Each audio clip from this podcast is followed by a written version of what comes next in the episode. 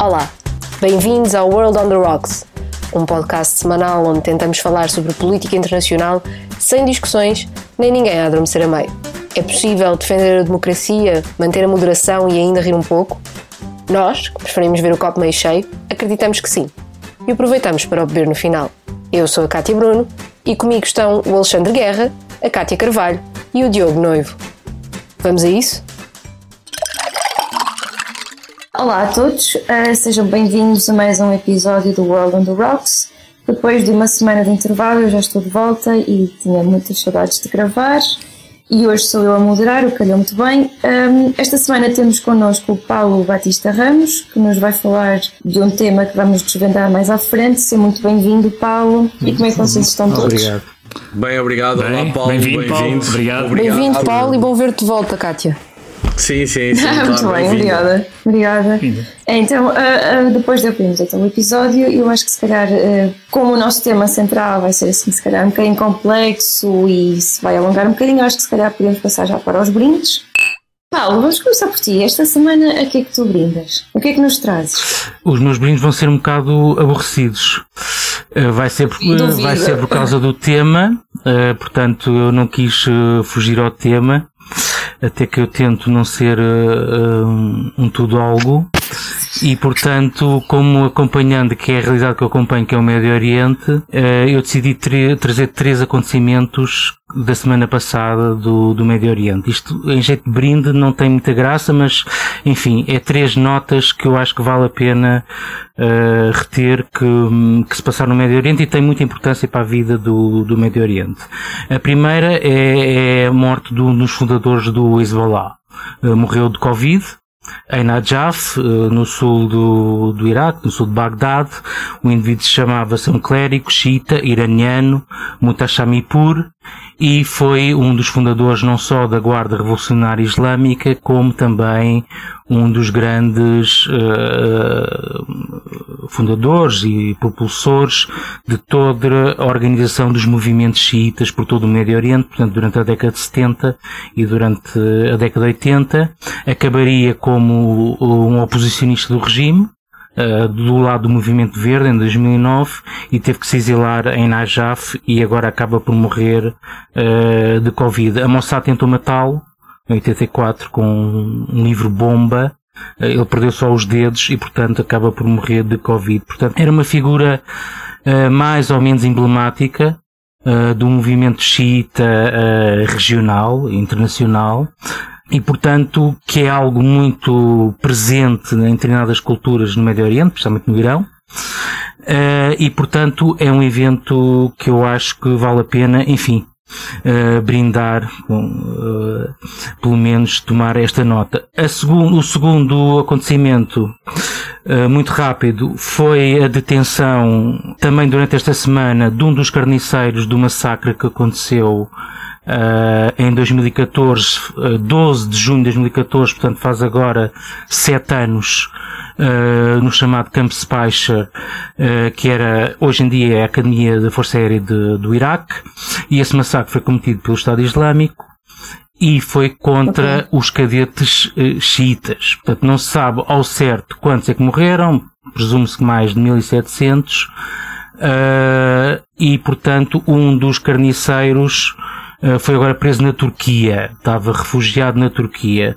Também é bastante simbólico, é um assunto também em aberto ainda, é uma ferida muito grande em aberto no Iraque e, e também no Médio Oriente, uh, por todo o simbolismo que tem, o momento que aconteceu, uh, quem deu proteção àqueles indivíduos, o que é que se passou, a ideia de fazer justiça das vítimas, ainda há quem não saiba as famílias quem, quem, onde é que estão os seus, os seus filhos, os entes queridos, enfim, e que tipo de cilada é que se montou ali para aqueles jovens terem sido mortos uh, à beira do rio Tigre, uh, a tiro de pistola.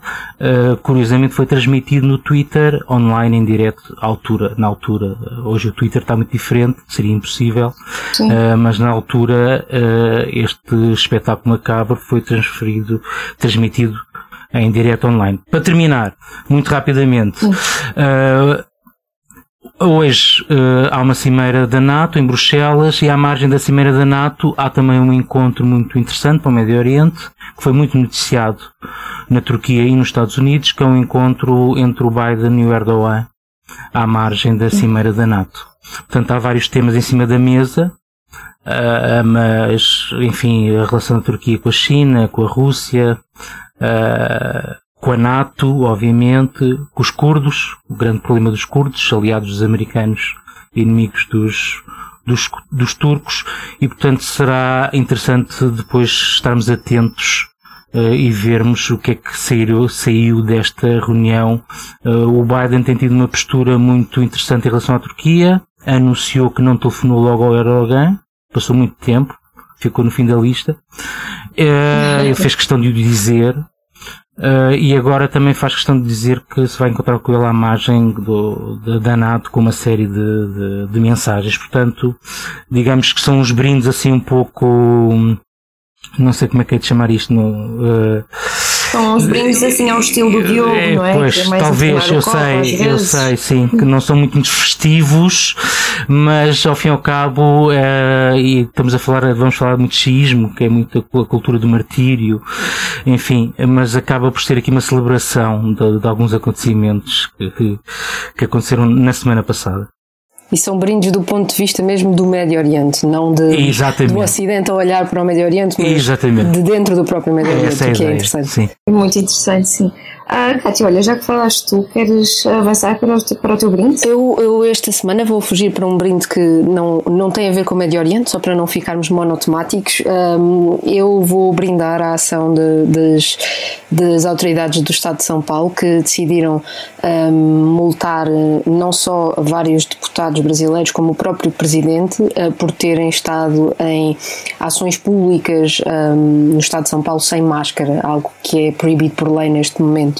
Um, e eu brindo a isso porque acho que, tendo em conta um, a situação uh, de Covid-19 no Brasil, tendo em conta os níveis elevados, acho importante que, que as autoridades estaduais uh, mantenham a, a firmeza nessas regras e que mostrem que não as deixam de aplicar só porque se tratam de altos representantes políticos e, portanto, isso pareceu-me um bom sinal. Muito bem. Uh, Alex, queres brindar tu? Sim, eu vou juntar-me aos milhares de israelitas que festejaram nas ruas uh, uh, com a notícia de um novo governo, portanto, à última da hora. Uh, enfim, é um tema que eu não podia deixar de, de, de brindar. Uh, já aqui abordámos em, em, Cartas da Mesa com a convidada, com a Ana. E, e pronto, uh, vamos agora ver o que aqui é está. Isto é um autêntico albergue espanhol, este governo, com oito partidos lá dentro. Portanto, dá para tudo, um, mas já é um bom, um bom passo haver pelo menos um governo, ao fim de dois anos e de quatro eleições e de outro governo pelo meio. Temos aqui um governo que tem, tem uma virtude que eu por acaso fiquei surpreendido, mas que foi esta forma encontrada de se dividir o poder por dois anos, um pouco aquilo que acontece no Parlamento Europeu, onde a presença do Parlamento Europeu é sempre dividida por dois anos.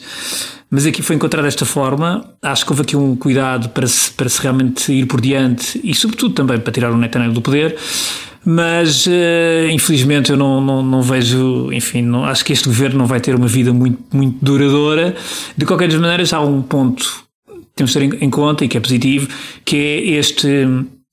Este Primeiro-Ministro que agora assume funções, é novo, tem 49 anos, é, é milionário e é muito ambicioso e portanto o Naftali, o Naftali Bennett e portanto isso pode ser um fator positivo para, para pelo menos tentar ao máximo manter este governo agregado que vai ser uma tarefa muito muito complicada, complicada. aguardemos, mas um brinde a isso. E vamos ver só se não acontece o mesmo que na última vez que houve este acordo de dois anos, no último governo entre Netanyahu e Benny Gantz, Netanyahu cumpriu os seus dois anos exato, e antes, antes de eles chegarem ao fim disse, bom, deite-se abaixo o governo, vamos eleições. Exato, vamos ver se Bennett não usa a mesma, a mesma cartada, vamos é. ver como é que corre. Não, e aqui, aqui neste caso é, é curioso porque, por exemplo, estamos a falar de partidos, o, o, o Bennett teve, teve, teve sete lugares no, no Knesset, portanto, e chega a primeiro-ministro, uhum, extraordinário. É? Exato. Mas, pronto, de facto, a democracia é, é muito, muito interessante. Muito bem. Uh, e tu, Diogo, o que é que tu brindas? Bom, o, meu brinde esta semana é um brinde ensimismado, porque vou brindar ao, ao, a este nosso podcast. Mas antes, uma pequena nota de agenda, porque o Paulo, uh, o nosso querido convidado, falou na Cimeira da NATO, o Alexandre falou em albergue espanhol, e eu, antes de entrar aqui neste podcast, vi que Pedro Sánchez, presidente do governo espanhol, anunciou que ia ter uma reunião de alto nível com Joe Biden. Eh, o Palácio da Moncloa, a residência oficial do presidente do governo, chegou mesmo a falar em cimeira paralela. Bom, a reunião foram 30 segundos lado a lado a andar num corredor. Uh, e, e, portanto, evidentemente, Sanchez está debaixo de fogo, uh, vítima da propaganda que fez, anunciando uma espécie de cimeira paralela com Biden. Mas vou ao, ao meu brinde ensimismado. E, e é ensimismado porque quero louvar a, a nossa coletiva capacidade de análise prospectiva, porque nós, na semana passada, quando falámos nas, uh, enfim, nos dissabores diplomáticos entre Lisboa e Madrid e entre Lisboa e Londres, falámos da burocracia, não é? Uh, dos erros técnicos, falámos do carregar na tecla, falámos das largas costas da burocracia, fizemos isto com alguma ironia e com algum cinismo. Um, e, curiosamente, nesta semana que agora termina, ficámos a saber que a Câmara Municipal de Lisboa partilhou dados de dissidentes do regime russo. Um, evidentemente, essa partilha de dados não só viola princípios elementares do ordenamento jurídico, como põe em causa a segurança destas pessoas e, sem surpresa, a resposta ou a justificação são erros burocráticos.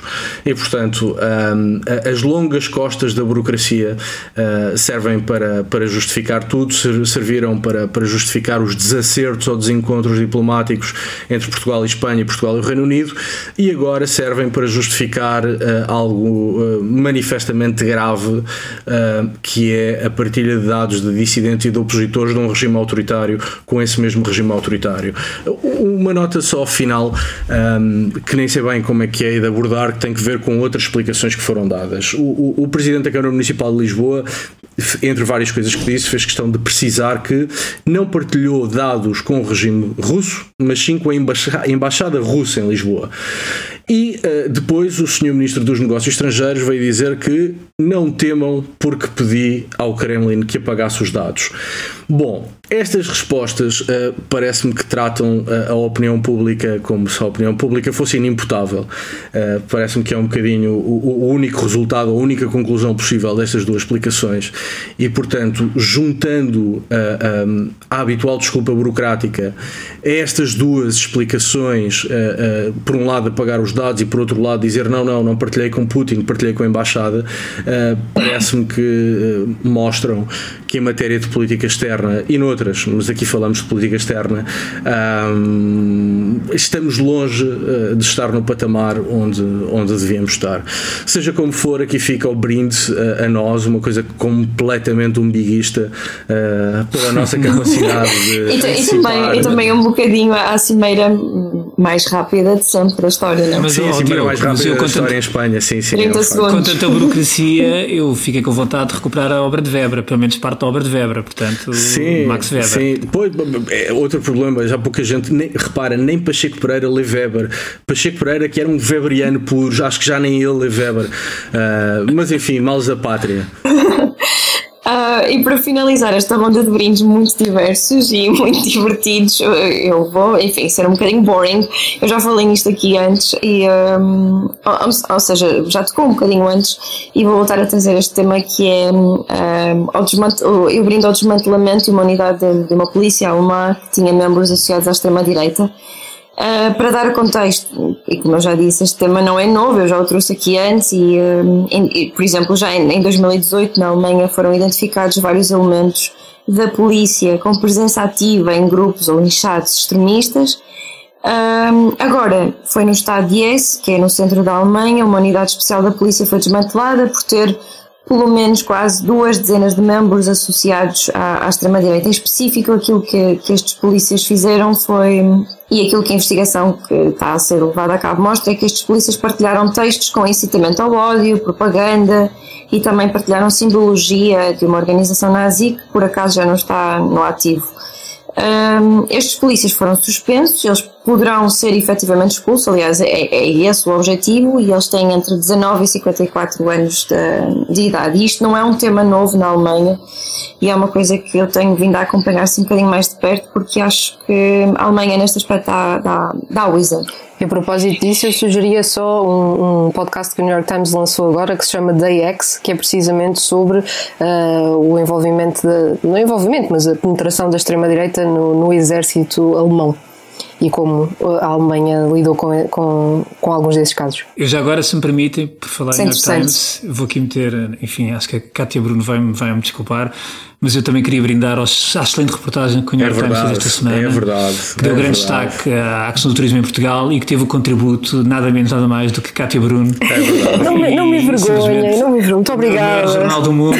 Portanto, trata-se de uma grande reportagem e procurem, porque de facto é uma grande reportagem e, e é jornalismo do melhor que há. E venham mais, e venham mais. Parabéns, Cátia. Muito obrigada, muito obrigada. O trabalho é todo do Peter Goodman. E bem, e depois desta ronda cheia de brindes e copos entornados e coisas divertidas, vamos então passar para o Cartas na Mesa. E bem, para o Cartas na Mesa, esta semana temos connosco o Paulo Batista Ramos. O Paulo é professor convidado de Geopolítica e Cibersegurança no Departamento de Ciência Política da Universidade do Minho ele é também colunista de política internacional para a revista Sábado. Ele foi oficial de inteligência durante mais de 10 anos na África e no Médio Oriente pelo CIED. Eu posso dizer que temos connosco um ex-espião, se me permites. um, e nos idos de 1998 foi coautor de um livro chamado Caminhos para a Democracia em África e tem também um doutoramento em Ciência Política e Relações Internacionais pela Universidade de Manchester sobre Política de Segurança Nacional norte-americana.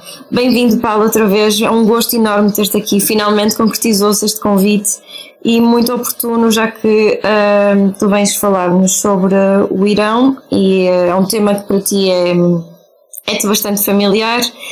E eu vou então aproveitar para fazer assim, dar um pequeno contexto, uma pequena introdução.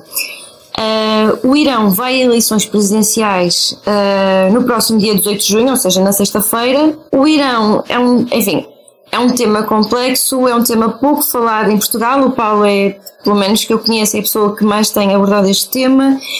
E, e até nós já tivemos ouvintes que nos pediram para falar sobre este tema, por isso é extremamente oportuno ter-te aqui connosco hoje.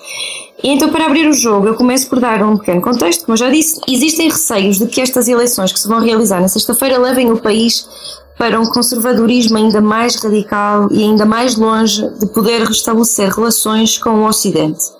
Eu li relatos que dizem que as próximas eleições são uma espécie de referendo ao regime e à forma como o regime lidou com vários assuntos sociais e económicos, e também que a participação dos mais jovens vai estar em níveis uh, muito baixos. E por isso eu lanço-te a primeira questão, que, enfim, na realidade são duas um, que é, podes falar-nos um bocadinho de como, como é que os candidatos são escolhidos e também como é que nós podemos entender este paradoxo, ou seja, num país que pode tornar-se ainda mais conservador e menos simpático com estes jovens que têm educação superior e pretendem abrir o país ao, ao Ocidente, enfim, ao mundo e, e, à democracia. Como é que são estes jovens que são aqueles que querem mais uma mudança para uma democracia e como é que ao mesmo tempo estes jovens são aqueles que, à partida, são aqueles que vão participar menos nestas eleições? Uh, obrigado, Kátia. Não sei se foi clara, foi clara? Sim, sim, sim, acho que sim, pelo menos okay. eu fui claro, mas eu estou por dentro do assunto, digamos assim, é, é mais fácil para mim. Uh, Queria-vos agradecer uh, aos quatro o convite, é com imenso prazer que eu aqui estou. Uh, I'm your fan, uh, já tive a oportunidade de dizer isto offline. Uh, e, portanto, é com enorme gosto que estou aqui para debater a questão sobre o, a questão sobre o Irão, as presidenciais da próxima sexta-feira, no Irão, que efetivamente é um tema bastante importante.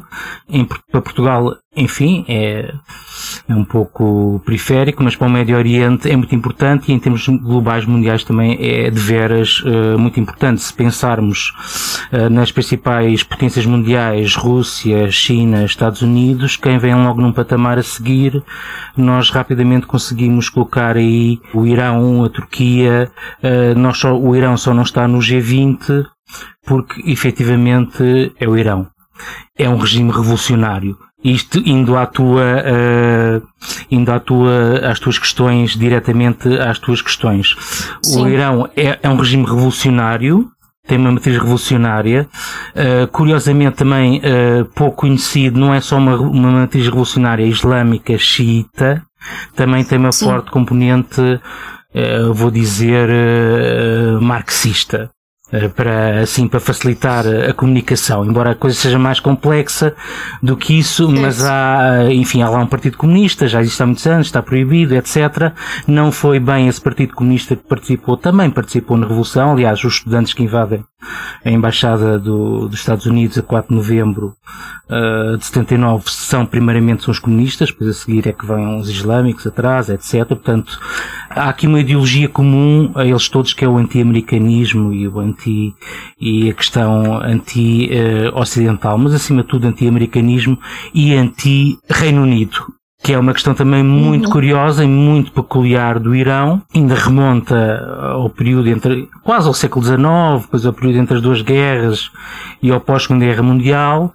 Ainda hoje, hoje, no Irão, o Irão olha para a Inglaterra efetivamente como aquela potência uh, malévola insidiosa que está por trás dos Estados Unidos a manipular uma potência inocente, uh, naif, ingênua, mas com enorme poder e a ser enganada pela, pela, pela velha raposa uh, inglesa. Isto era, uma, era um contexto muito uh, pós uh, Segunda Guerra Mundial e principalmente entre as duas, entre as duas guerras. Portanto, no Irão ainda há uma visão do mundo muito peculiar que tem a ver com esta cristalização do regime que aconteceu desde 1979.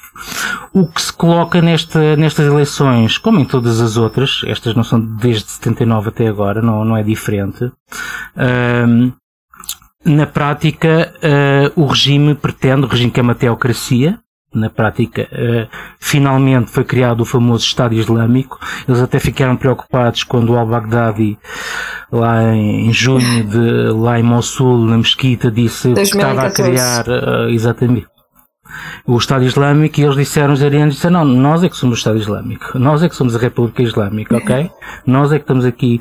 E portanto houve ali uma certa confusão e tensão, porque efetivamente onde se há país no mundo onde há fusão entre o poder uh, político e religioso do mundo muçulmano é, é no Irão. Uh, e o que se passa é que o regime, apesar disto, e apesar de ter sido um golpe, enfim, enfim, um golpe uh, que afastou o anterior regime do, do Shah Riza Pahlavi. Uh, a verdade é que o regime procurou sempre a legitimação. Portanto, essa ideia de referente que tu vinhas a falar é algo que está uh, desde o início uhum. presente na, na, própria estrutura, na própria gênese de, uh, do regime. Por isso o regime vai a eleições regulares como se fosse uma democracia absolutamente normal. Na realidade, não é uma democracia, nunca existiram eleições livres e justas uh, no, no Irão. Exatamente, mas o regime sempre fez questão de procurar o voto popular para legitimar, começou logo por um referendo inicialmente e depois ciclicamente, principalmente com as eleições presidenciais, que é estas que vão ocorrer, não só, também vão existir eleições ao nível local, eh, enfim, outro, outro nível de eleições, mas principalmente através das eleições presidenciais, visto que o, que o Guia Supremo tem um órgão constitucional especial para eleger, que se chama Assembleia de Peritos, uh, o, o regime sempre procurou o voto popular para se legitimar. E, portanto, a forma que eles têm de se legitimar é uma boa participação eleitoral, é uma boa votação nas urnas. E, portanto, se a população participa, se a, a população está envolvida, uh, enfim, é um sinal, uh, do ponto de vista da linhadura, vou chamar, da linhadura do regime, que o regime está uh, legitimado. Na prática, uh, efetivamente não é uma democracia como as nossas, no mundo ocidental, as democracias são, todas elas são diferentes, mas há, há princípios, há regras básicas, um deles é o princípio da representação, outro é o princípio da separação de poderes, isso não sucede no, no Irão. Um dos órgãos fundamentais, uh, a pedra, digamos, toque de controle de todo este regime teocrático é o famoso Conselho dos Guardiões, que a Kátia Bruno escreveu um artigo para a revista Sábado sobre, sobre ele, sobre o Conselho dos Guardiões. Enfim, aquilo é uma mistura para nós, está entre o Supremo Tribunal de Justiça e o Tribunal Constitucional, enfim, é ali um órgão um pouco ambíguo. Na prática é um órgão religioso, cujos membros são nomeados pelo Guia Supremo, hoje em dia o Ali Khamenei, e que tem duas funções principais. Uma função é a escolha dos candidatos, um vetting, uma espécie de vetting de segurança de todos os candidatos para todas as eleições, seja presidenciais ou ao nível local, portanto autárquicas, etc., eh, seja para o nível legislativo, portanto, existe um vetting em todas as eleições dos candidatos, portanto, só se pode candidatar ou só passa ao crivo para depois ser candidato quem passar o crivo do, do, do Conselho dos Guardiães, e o crivo resumidamente, é o bom muçulmano. Portanto, é assim um, uma Por ideia acaso, do. É, do é, é curioso, se me, se me permite interromper, uma das perguntas que eu tinha para fazer era precisamente essa. Porque, eh, segundo o que vi, corrijo-me por favor se estiver errado, são cerca de 12 júris consultos, não eleitos, não é? Que compõem este Conselho. Uhum, uhum. Para estas presidenciais houve 600 candidatos. Desses 600 candidatos, só 7 passaram no crivo. Eh, certo. Uh, curiosamente, houve 40 candidaturas de mulheres, todas rejeitadas segundo o que li, não há nada oficial que impeça uma mulher de se candidatar, mas o que é facto é que depois não passam neste crivo.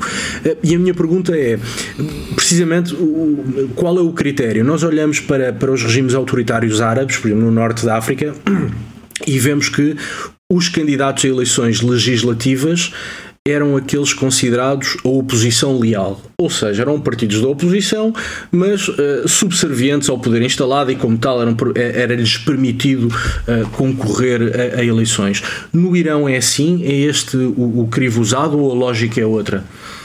É um pouco ainda mais complexo. O, os partidos políticos estão proibidos no Irão, portanto não há uma organização política, não há uma estrutura política, uma mobilização da sociedade como existe nas nossas sociedades. Uh, normalmente uh, os representantes, sejam deputados, sejam o tipo de representantes, são apoiados por organizações religiosas, por organizações clericais, uh, portanto, são organizações religiosas, portanto, é outro tipo de mobilização, não há o partido político tradicional como nós aqui o entendemos, e quem passa neste crivo é não é a oposição leal, são os leais ao regime. Ponto final, uh, parágrafo. Uh, o que nós temos assistido é que muito desses, desses leais ao regime, por exemplo, o líder do Movimento Verde, que está, o Museveni, que está preso há 10 anos, tem em prisão domiciliária há 10 anos, desde 2011 que está preso, foi primeiro-ministro do, do Irão durante a década de 80, quando o Khamenei era presidente, uh, curiosamente. Uhum. Portanto, toda a gente, é, na prática, toda a gente fez parte da revolução, toda a gente pertencia ao regime. E progressivamente tem havido uma uh, descolagem, digamos assim, de muitos desses membros, uh, desses participantes na revolução, dos caminhos que o regime tem estado, da teocracia tem estado a adotar. Um, o Meipur foi um exemplo que eu dei, portanto, um indivíduo da linha dura que fundou os guardas da Revolução Islâmica. Portanto, eles não são os guardas da Revolução Iraniana, como algumas vezes se diz. Eles são os guardas da Revolução Islâmica. Portanto, a Revolução é para acontecer no Irã, mas depois é para, para ir para lá, para ser exportada, para ir para lá do Irão. Para ser exportada, é, para ser exportada para lá do, das fronteiras do Irão, não é? Portanto, é, é essa, sempre foi essa a gênese da, da ideia. E, portanto, tem sido, uh, tem havido dissidentes que têm saído dessa, dessa coluna central uh, do regime, que têm sido eles a oposição. Os famosos reformistas ou pragmáticos têm sido eles que têm sido constituídos a oposição, mas que vão sendo afastados. Uns estão presos, outros são pura e simplesmente afastados, não podem participar, uh, e portanto não há propriamente uma oposição uh, nesse sentido, Diogo, que tu estavas uh, a dizer como existe do, norte, no Norte da África. Portanto, isso na prática não existe, não existe propriamente uma. Todos fazem parte do regime, aliás, o espectro ideológico iraniano é muito curioso, eu, eu dividi-o em quatro quadrantes, em ultraconservadores, em reformistas, em, em centristas e pragmáticos, portanto, na prática, eles fazem todos parte da mesma nebulosa e depois vão se movimentando dentro desta nebulosa uh, ideológica. À medida que o regime vai, está a evoluir, ou está a ficar mais velho, digamos assim, e por, é, é noutras razões, uh, uh, enfim, tem surgido alguns focos de oposição ou de vontade reformista. Só uma nota para entroncar no que a Kátia disse no início sobre a juventude. O Irão, no, no momento da Revolução de 79, eram 40 milhões de, de habitantes, mais ou menos. Uhum.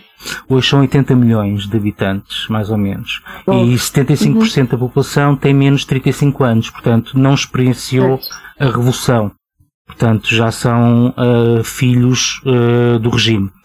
Muito ligados ao mundo ocidental, muito liga ligados à cultura ocidental. Uh, aliás, o Irão tem ali uma inclinação muito para, para o Ocidente, porque o Irão tem, é ali uma mescla, um Carrefour uh, de culturas, têm ali uma inclinação muito para o Ocidente e essa juventude, uh, enfim, está descontente, está satisfeita, uh, mas hoje aproveitando uma palavra muito em voga agora aqui na União Europeia, inclusive em Portugal, mas já descobriram a resiliência há muito, há muito tempo. Habituaram-se a lidar com o regime, aceitam e portanto eu diria não, não estaria à espera de nenhuma, nenhuma reação mais violenta ou aliás revolução, o movimento Verde 2009 que antecedeu as primaveras árabes é preciso não esquecer isso também. O Irão sim, também é pioneiro sim. para todo o Médio Oriente em muitas coisas. Antecedeu as primaveras árabes serviu-lhes um pouco de lição. Portanto tentaram não conseguiram a questão que se coloca hoje, e para terminar mais esta parte Sim. da minha intervenção é precisamente isso, com o Raisi, com o Said Raisi. Uh, em princípio vai ser ele eleito, foi ele escolhido, isto está, está tudo cozinhado, como se diria. Está tudo previamente cozinhado, eu, eu iria até mais longe. Ele vai ser, é o único conhecido, é o único nome que lá em casa se conhece. Os outros, ninguém sabe quem são os outros, de lado nenhum. Os outros sete certo. que o Diogo falou, ou seis, ninguém os conhece de lado nenhum. Uh, portanto, é o único nome conhecido. Portanto, ele vai ser eleito, mesmo se ele não fosse eleito, de certeza que o Ministério do Interior daria ali uma ajudinha, enfim, a contar os votos, qualquer coisa. Eu diria que estas eleições, ao contrário das anteriores, que normalmente eles dão sempre um ar competitivo, aberto, cá vários candidatos de fações diferentes, etc. Como aconteceu na anterior, que entre o Rouhani e, precisamente o Raisi, portanto deu ali um ar de competição, Sim. o Rouhani dos moderados, pragmáticos, o Raisi dos conservadores, e ganhou o Rouhani, etc. Uh, estas isso não vai acontecer. O poder está-lhe a ser entregue de bandeja. E, portanto, a questão que se coloca é precisamente essa, que isto pode ser um repetir do Ahmadinejad, uh, um endurecimento do regime muito forte e até que ponto, se o regime endurecer assim como se uh, perspectiva, mais do que prevê como se perspectiva, se o regime vier a endurecer tanto, até que ponto a população irá reagir. Porque visto que os Rouhanis, com os Katamis, com os Rafsanjanis, para falar dos presidentes anteriores, havia uma certa almofada do regime, portanto eram indivíduos ou reformistas, como o Katami, ou pragmáticos, como o Rafsanjani, e portanto a população entendia-os sempre não completamente colados à linha dura. E portanto havia sempre aqui um, um efeito de amortecimento. E com o Raizi o regime vai perder esse, esse efeito amortecedor. E portanto. Oh Paulo, até porque o Raizi tem um passado sobretudo no final dos anos 80, se não estou em erro, enfim, bastante sangrento que aliás nenhum presidente uh, que me recorde tinha isso no currículo uh, desde, desde essa altura. E depois é que outra questão que eu acho que gostava de saber a tua opinião, porque eu tenho. É, há aqui outro fator muito importante, é que o, quem manda no Irão, como, como todos sabemos, é o líder supremo, portanto o Khamenei. O Khamenei vai fazer 82 anos. Ora, a questão é esta. Estamos aqui a abrir um. Isto é o primeiro passo para o Raisi vir um dia assumir o cargo de guia supremo, porque efetivamente uh, o Khamenei, uh, ao contrário de há uns anos, portanto os anos passam, está com 82 anos e, e portanto, e, e, nestas idades nunca se sabe, é tudo muito imprevisível. Mas a verdade é que uh, também vi ali em alguns sítios que isto pode ser aqui uma, uma espécie de antecâmara para o Raisi, para vir a assumir um, um cargo, tanto esse cargo, esse, o principal cargo do Irão. Isso, se isso viesse a acontecer, seria algo bastante. Ou seja, eu não quero dizer isto, mas atendendo àquilo que é o Raizi, ao seu passado, eh, correríamos o risco de termos um guia supremo ainda bem mais ultraconservador do que o próprio, se calhar, Khamenei, não sei. E, e já eh, agora, o que, pego, gostava, pego nessa tua deixa, tua leitura, e, e, nessa tua deixa, em algo que o Paulo disse, a última pergunta que faço, uh, estando nós eventualmente num momento de transição, um, pegando em algo que o Paulo disse, que é a necessidade que o regime sente de se legitimar nas urnas e, por conseguinte, a, a, a utilidade de grande participação eleitoral. Ora, nas últimas legislativas, a participação eleitoral foi de 42%, muito baixa, a mais baixa na história do Irão. Admite-se que nestas presidenciais a abstenção será muito elevada também, e portanto, partindo aqui da premissa do Alexandre, se estamos num momento de transição Será que esta, este, este divórcio entre eleitores uh, uh, uh, e regime será um fator de mudança? Será indiferente? o que te parece? obrigado pelas duas questões, bastante pertinentes. Enfim, era, era efetivamente o prisma que faltava dar a estas eleições. Quem vai ser o próximo Guia Supremo é ele que concentra, eu chamo Guia Supremo, mas eu não sei Farsi, mais no sentido em, em Farsi Rabar, uh, que mais no sentido francófono uh, da, da, tradução do que no sentido anglófono uh, do líder, da leadership. Uhum. Uh, e portanto, eu, eu, acho e vejo mais como um guia, e é um guia, Uh, e não um líder, uh, exatamente, e não um, líder mais o, o anglo-saxonismo aqui a, a, ter a sua influência. Portanto, aí sou mais uh, francófono e concordo com a ideia do guia, porque aquilo, sim, ele é, o, é um imã, é o Mahdi, isto depois tem a ver com o xismo, não vamos, enfim, agora entrar por aí. A, a questão central é essa o Guia Supremo concentra em si todos os poderes. Existem, todas as instituições existem, existe uma Assembleia, um Parlamento, curiosamente foi criado em 1906, mas que agora tem o nome de Assembleia Consultiva Islâmica. Portanto, não é, não é Assembleia Legislativa Islâmica, Assembleia Consultiva. Mais uma vez, o Conselho de Guardiães, o segundo, o segundo aspecto que tem, além de vetar candidatos, é vetar leis do Parlamento e que não pode haver recurso Portanto, eles vetam ponto final, parágrafo. E, portanto, não há sequer uh, possibilidade do próprio Parlamento reformar o Conselho dos Guardiões. Exato, como acontece com. Não, nem, nem, nem reformular a lei e voltar a, a submetê-la, como acontece aqui com, com, o nosso Presidente da República, por exemplo, não é? Portanto, o, o Parlamento é também um Parlamento de faz de conta, uh, digamos assim. Mas a questão central que se coloca Uh, é efetivamente essa que vocês uh, estavam a falar, transição guia supremo. O Irão só teve dois guias supremos, foi o Khomeini, portanto incontestado, uhum. absolutamente incontestado, e o, e o Khamenei, que não, não sabe muito bem como é que lá foi parar. Uh, ele, ele era presidente, uh, do Irão, uh, mas quem era o presidente da Assembleia de Peritos na altura era o Rafsanjani e foi o Rafsanjani que o elegeu. Foi tipo quase Assembleia de Condomínio. Uh, vai ser o, o quem vota contra, todos calados, está tá eleito o Khamenei. Foi mais ou menos assim. Há um vídeo que foi publicado recentemente, recentemente há alguns anos, na internet sobre essa famosa eleição do, do Khamenei. A questão que se coloca é precisamente essa, Alexandre. O Khamenei está doente, toda a gente sabe que ele está doente, tem um cancro na próstata desde 2014 uh, é oficial. Portanto, não é secreto. É oficial. E está doente. E ele pensa-se que começou a preparar a sucessão precisamente nas eleições presidenciais anteriores. Não era para o Raisi ganhar, era uhum. para o Raisi começar a ser conhecido, okay. a, a, ser o nome lá de casa. É, era esse o, objetivo. O Raisi tem esse passado sangrento, era, ele é um magistrado, é um juiz, é um juiz islâmico, é uma, uh, no Irão uh, existe a lei islâmica, portanto o, que funciona é a lei islâmica paralelamente com outro tipo de lei civil.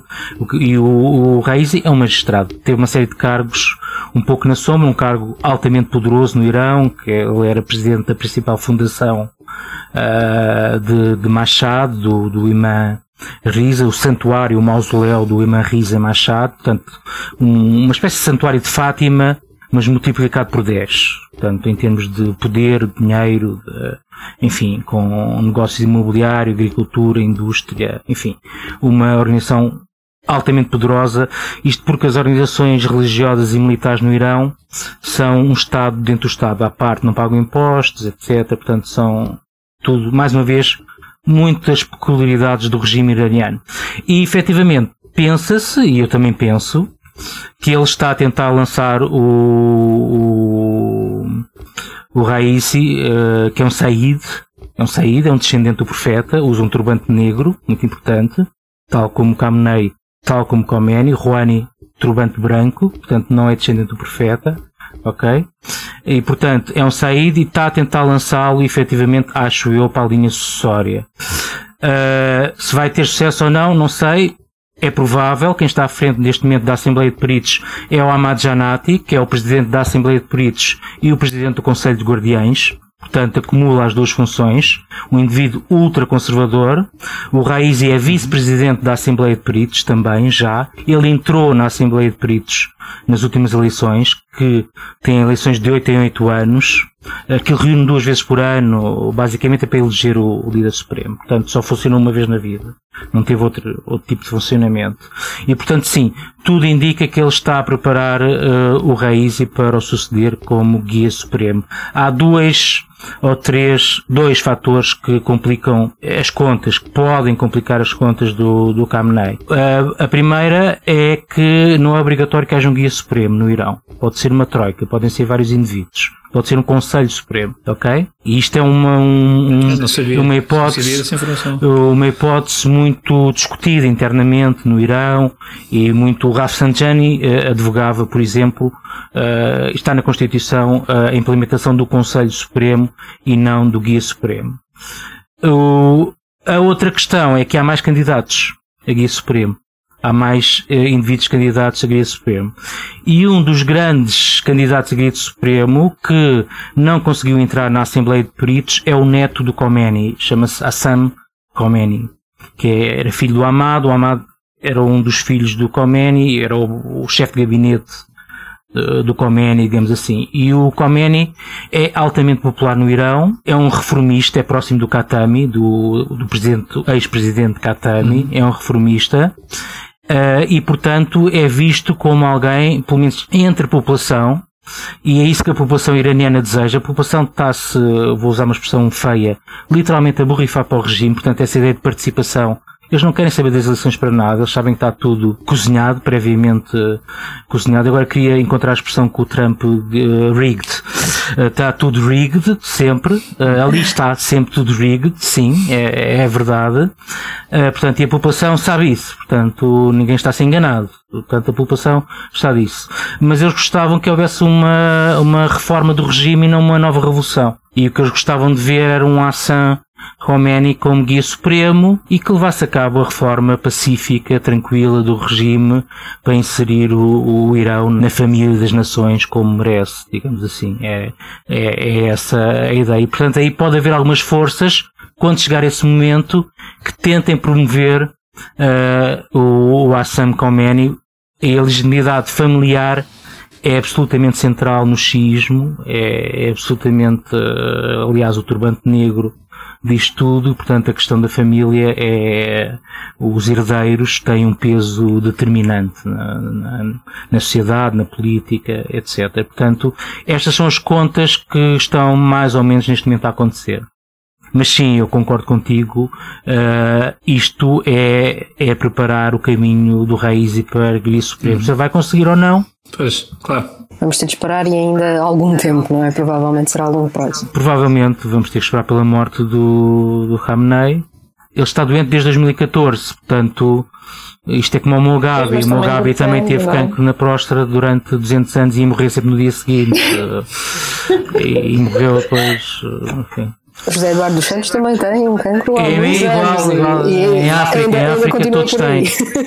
exatamente, exatamente. Era aí que eu queria chegar. Em África todos têm cancro há muitos anos e andam aí. Paulo, eu queria aproveitar aqui para lançar uma questão. Falavas há pouco da, que os iranianos têm um desejo de não fazer outra revolução, mas reformar o sistema e poder entrar aqui uh, de maneira diferente na, na, ordem internacional.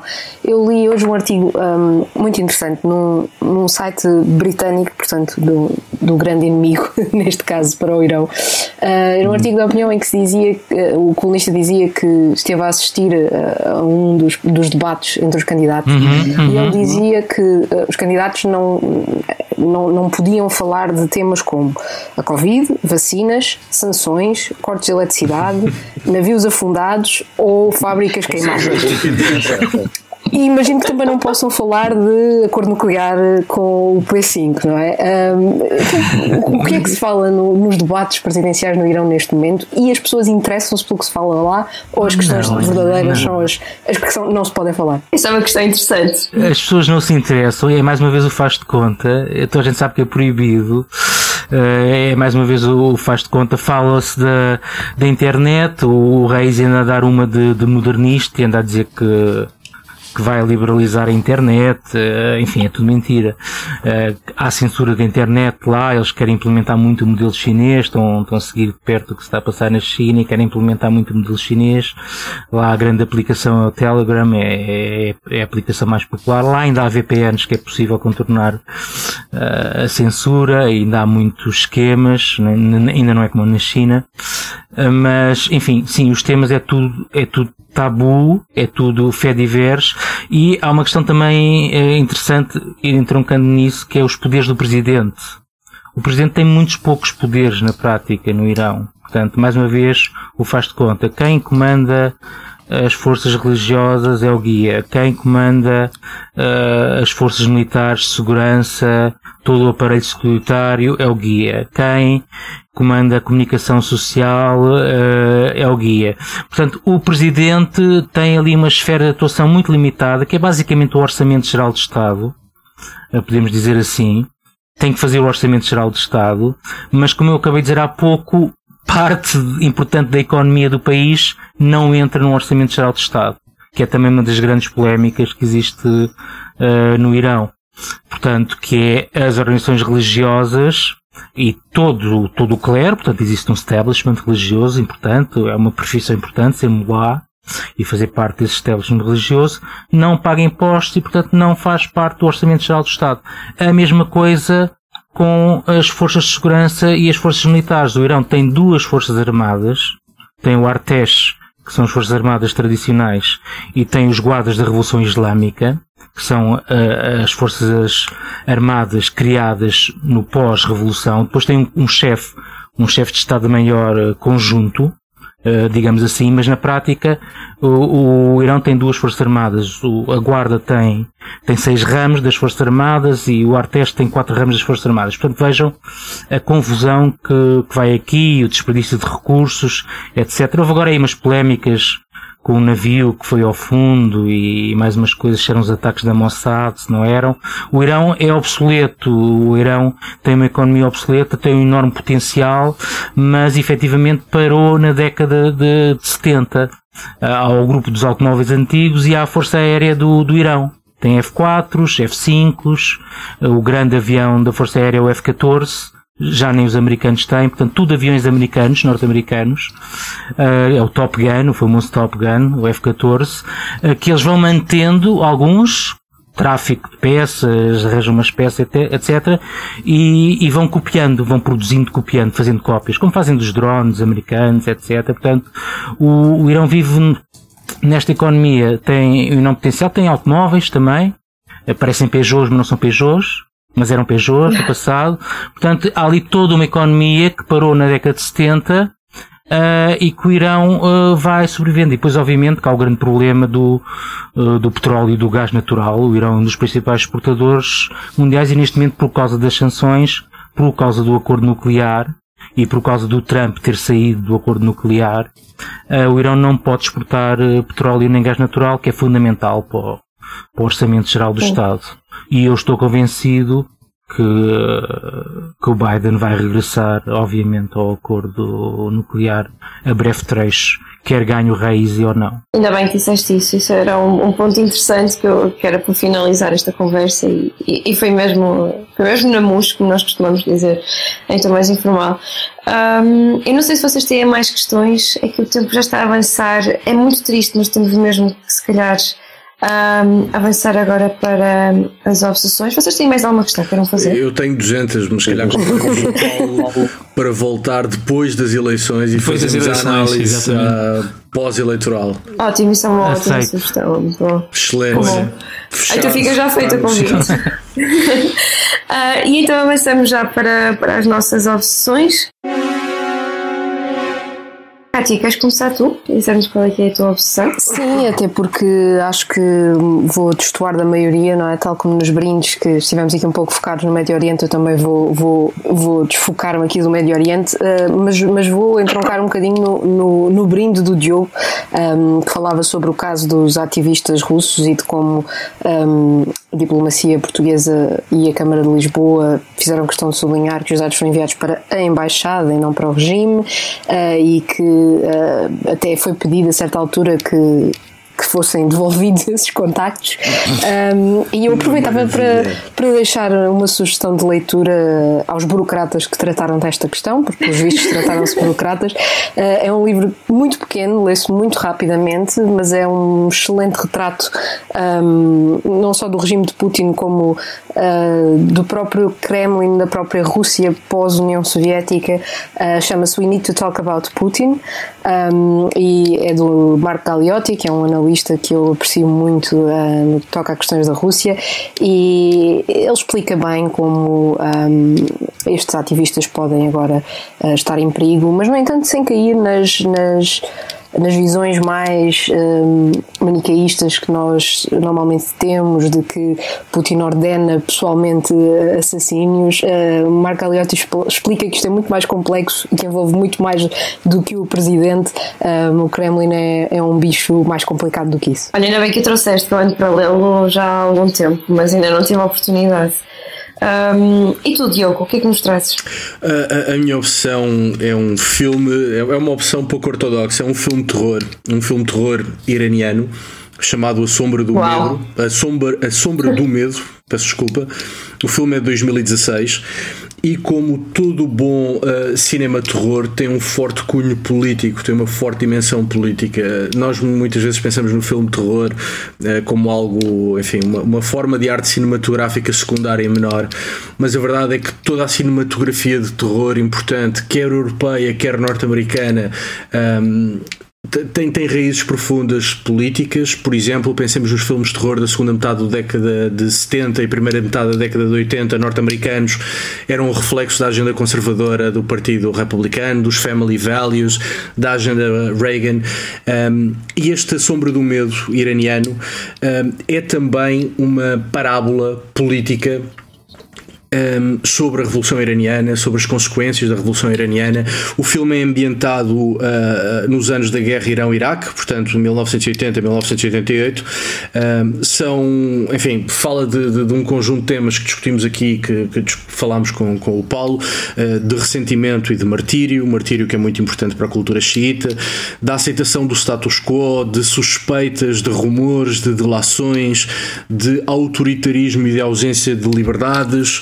Eh, de medo enquanto instrumento de controle social eh, e, portanto, sendo um filme de terror eh, com o paranormal, com o sobrenatural, é na verdade uma parábola daquilo que aconteceu política e socialmente no Irão. O filme é de um realizador iraniano chamado Babak Anvari, é o primeiro filme realizado por este, por este jovem e, e, de facto é um excelente filme, com um orçamento bastante comedido, mas é um extraordinário filme, quer enquanto filme de terror tout quer enquanto parábola daquilo que tem sido a política e a sociedade eh, iraniana.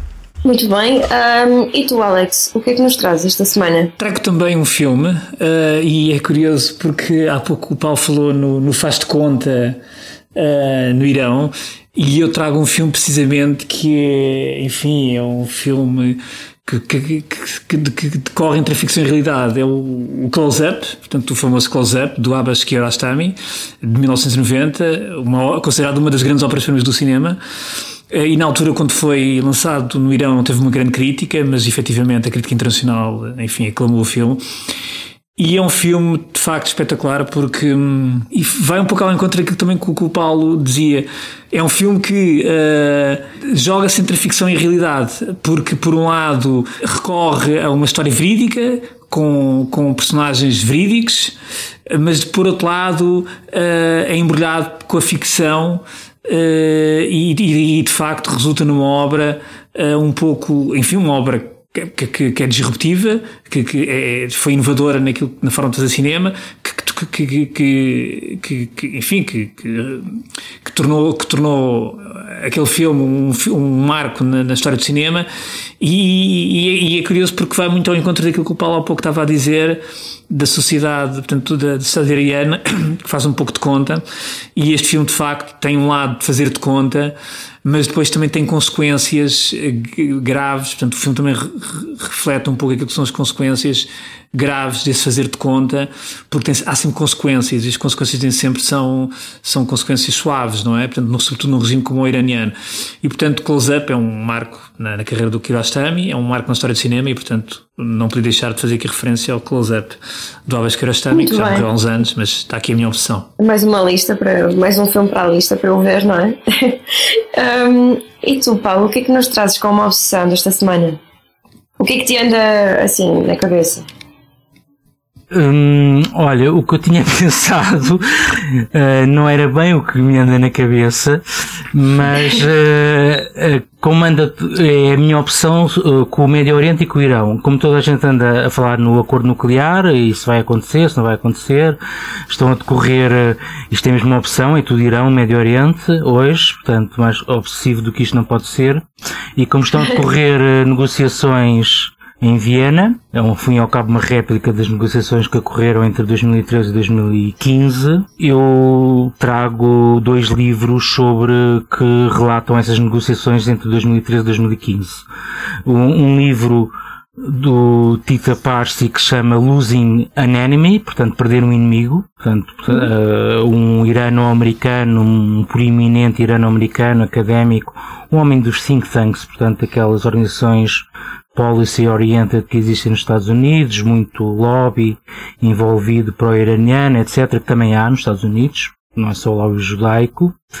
Uh, e o outro livro que é o The Back Channel, que é do atual diretor da CIA, à época ele era um diplomata, o Bill Burns, uh, e que foi ele que deu início a essas negociações uh, secretas, uh, no princípio, e depois deixaram de ser secretas, e portanto ele escreveu um livro de memórias onde parte dessas memórias também retrata precisamente o processo negocial com os iranianos e conta histórias muito engraçadas, desde faz de conta das mesas de negociações onde os negociadores, em vez de falar, enfim, o americano é o que interessa, pragmático, nuclear, como é que vão ser horas, o enriquecimento do urânio, e tenho que estar a ouvir uma hora a falar sobre a história do Irão e da Pérsia e como eles são importantes, etc. Portanto, são essas as minhas obsessões. Ok, muito bem. Uh, agora vou ser, eu vou, vou, falar sobre a minha obsessão. E, e, já agora, Paulo, se me permites, esses dois livros parecem ser muito interessantes e também vou para a minha lista. É que aqui os meus colegas de podcast, eu quando falei há pouco sobre o, os filmes, que era mais um filme para a lista, é que eles dizem que eu tenho um, pouca cultura pop e, portanto, deram-me uma lista de filmes dos anos 80. Cátia, contigo é só alta cultura, nós estamos a, a trazer exatamente, exatamente, o resto. Exatamente. Não, não, eu não me estou a pôr nesse patamar, eu estou-me a pôr num patamar muito mais abaixo. Uh, e, portanto, a minha opção desta semana não tem nada a ver nem com filmes, nem com livros. É uma conferência que, que se vai realizar no dia 28 de junho.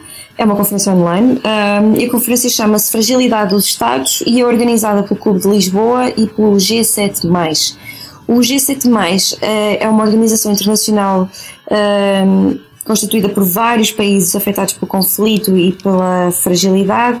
Alguns deles é, assim, são mais do que sete, aliás é G7+. Alguns deles são uh, o Timor-Leste, Timor Afeganistão, Guiné-Bissau, República Centro-Africana, Somália, República Democrática do Congo, Iêmen, entre outros. O tema desta segunda conferência, a primeira foi o ano passado, o tema desta segunda é a pandemia, a vacinação e a solidariedade um, para com estes países. Alguns dos oradores são Xanana Guzmão, David Cameron, Francis Kaikai, entre outros nomes de pessoas que têm contributos importantes um, para dar e para, que são uh, essenciais para entender as implicações da pandemia nestes países, nos ditos países frágeis. Este é um conceito que pode ser contestado, mas é um conceito que está a ser utilizado. Portanto, para quem quiser assistir, como eu, que, que vou assistir, eu depois, quando o episódio for lançado, eu partilharei o link para a conferência quando, enfim, quando estiver disponível o episódio online. Um, Paulo, muito obrigada por teres vindo e agora para Obrigado terminar. Eu. Obrigado, Paulo. Foi Obrigado, Obrigada, Paulo. Uh, foi muito bom, muito bom mesmo. Uh, tanto que foi bom que vamos repetir, não é? Uh, para terminar, acho que o Diogo tem uma música com pronúncia do Norte para trazer, que é da maior banda portuguesa de rock, certo? Se eu ganhar pontos. o GNR são a melhor banda portuguesa, sempre foram. Este é um podcast democrático, mas nesta matéria é totalitário. o GNR são a melhor banda portuguesa. E como o nosso convidado vive e leciona no Norte, pareceu-me adequado trazer aqui e acabarmos com a música Bem-vindo ao Passado do GNR.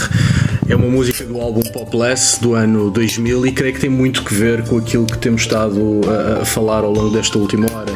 É uma música que fala de pecado, uh, que fala de regressar ao passado, que fala de estar zangado uh, e, portanto, creio que muitos dos temas que abordámos aqui acabam por estar presentes nesta magnífica música do GNR e, portanto, proponho que acabemos o episódio de hoje com Bem-vindo ao Passado do GNR.